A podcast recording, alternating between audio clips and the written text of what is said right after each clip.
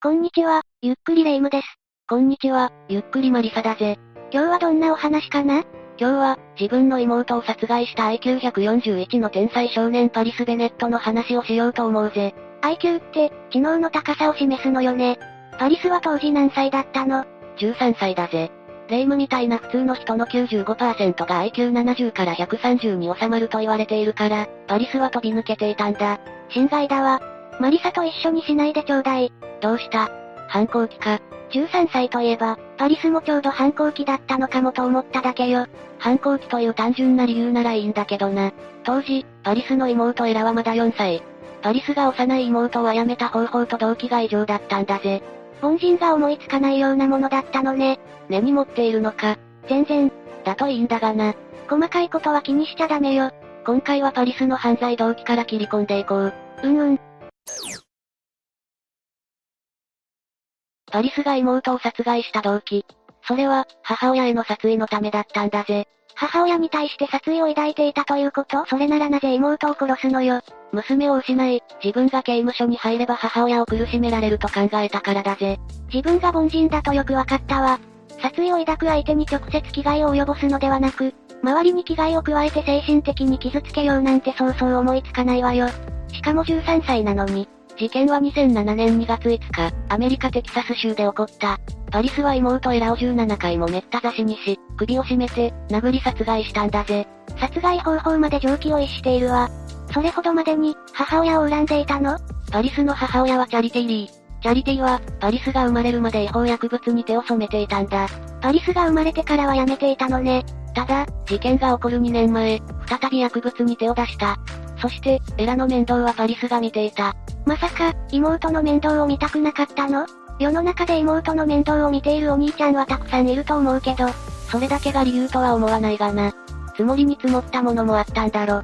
ただ、エラの面倒を見るのが気に入らなかったのは確かだ。そうして子供を二人同時に失ったらチャリティーがより苦しむと考えたのね。でも、妹を巻き込むなんてやっぱりおかしいわよ。あまりに自己中な考え方だよな。医師はパリスにサイコパスだと診断を下したんだぜ。サイコパスって、反社会的パーソナリティ障害のことでしょう。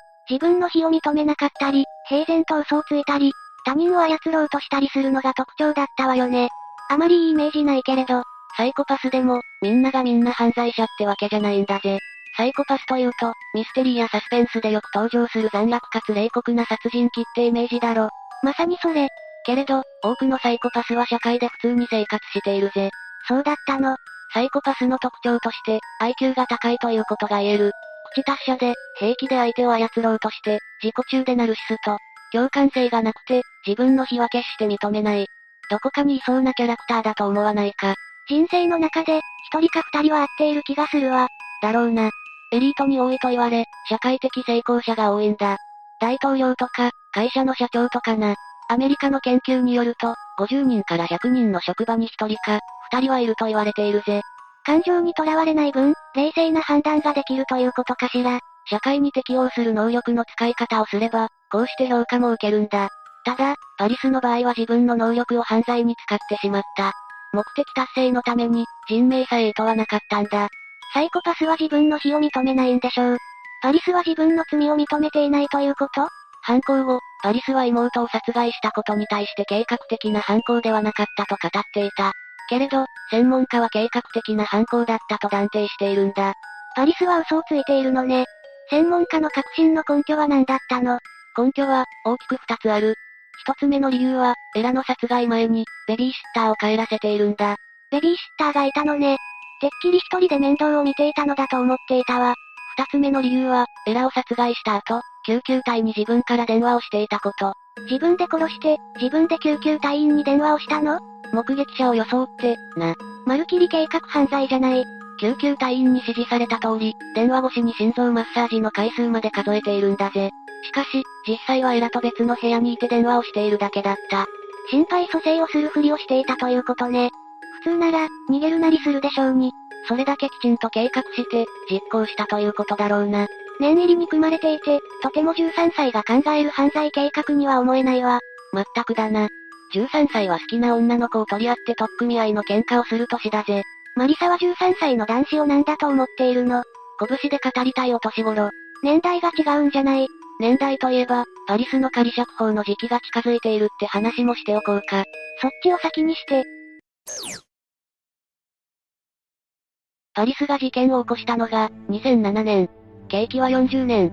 2021年現在、14年服役していることになる。人生の半分以上を刑務所で過ごしているのね。そして、服役から20年目、2027年がパリスの仮釈放の年なんだ。大丈夫なのかしら？不安に思っているのは、霊夢だけじゃないぜ。他に誰がそう考えたの？世論、それからパリスの母親チャリティだぜ。もともとパリスのターゲットはチャリティだったものね。不安に思うのは当然だわ。2019年、イギリスのドキュメンタリー映画が、服役中のパリスを取材したんだ。事件から12年が経った頃ね。パリスは何を話したの？何を話したと思う？普通は家族に対する謝罪の言葉を口にするわ。普通はな。でも、パリスなら逆のことを話したんじゃない？例えば、自分は無罪だとか。霊夢も勘が良くなったな。パリスは自分を釈放すべきだと頻繁に口にしていたらしい。やっぱりね。パリスの口から紡がれるのは、構成したと見せかける身勝手な言葉ばかりだった。殺人については何と語っていたの？思っていたものとは違ったと言っていたんだぜ。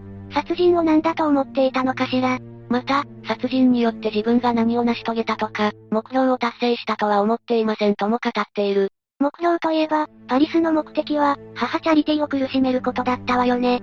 つまり、自分が思っていたよりもチャリティが苦しんでいないということかしら？チャリティは、パリスが刑務所に入ってからも何回も面会に行っているんだぜ。チャリティは、パリスについて何と言っているの？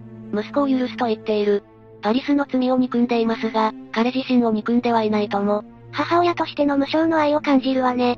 そして、チャリティには今、事件後に生まれた別の息子がいるんだぜ。ダメね。こういう事件をたくさん聞いていたら悪い方向にしか考えられないわ。パリスはインタビューで、私は収監されていますが、それは私がモンスターや悪人であるというわけではないんです。また、私が13歳の時に犯した過ちによって私の人生全てが決定されるべきではないと思いますと語っている。正論だわ。頭では正論だと分かっているのだけれど、心がすんなりと受け入れられないのはどうしたらいいのかしら。視聴者も同じように感じたんだろうな。事件を語るパリスは、感情を一切表に出さなかったそうだぜ。その無機質で冷静沈着な態度は、パリスのサイコパス性が際立っていてインタビューを見た人は震撼したとのことだ。パリスの話は罪を認めるというより、まるで自分の用語にも聞こえるわ。だな。未だ自分の中には暗闇があるとも明かしているくらいだ。目標を達成したとは考えていない。暗闇があるなんて、普通は言えないわ。パリスの仮釈放に反対する声もあるんじゃない？世論では彼は一生社会から隔絶され、閉じ込めておくべきだという意見も多いのも確かなんだぜ。パリスの母親チャリティも、パリスが釈放されれば身の危険を感じると語っている。信じるとは言っても、やっぱり怖いのね。パリスのターゲットが自分だとしているからなおさらな。仮釈放日の変更予定はないの今のところはないぜ。不安なままの仮釈放となるのね。パリスの言う通り、過ちでその人の人生を決めるのは正しくないとは思う。けれど、反省してこその後の人生だからな。そうね。青少年期にパリスが送れなかった家族との時間を取り戻せるようになるといいわね。暗いことばかり考えても仕方ないからな。サイコパスとしての才能も社会に活かせればいいわ。前科があると厳しいと言われるけれど、ネットが普及した今は才能を活かせる場所はたくさんあるからな。まだ若いし、機会が与えられているのだからぜひ構成してほしいわ。同感だぜ。というわけで今回は IQ141 の天才少年が妹を殺害した理由が病みすぎた件を紹介したよ。次回もゆっくりしていってね。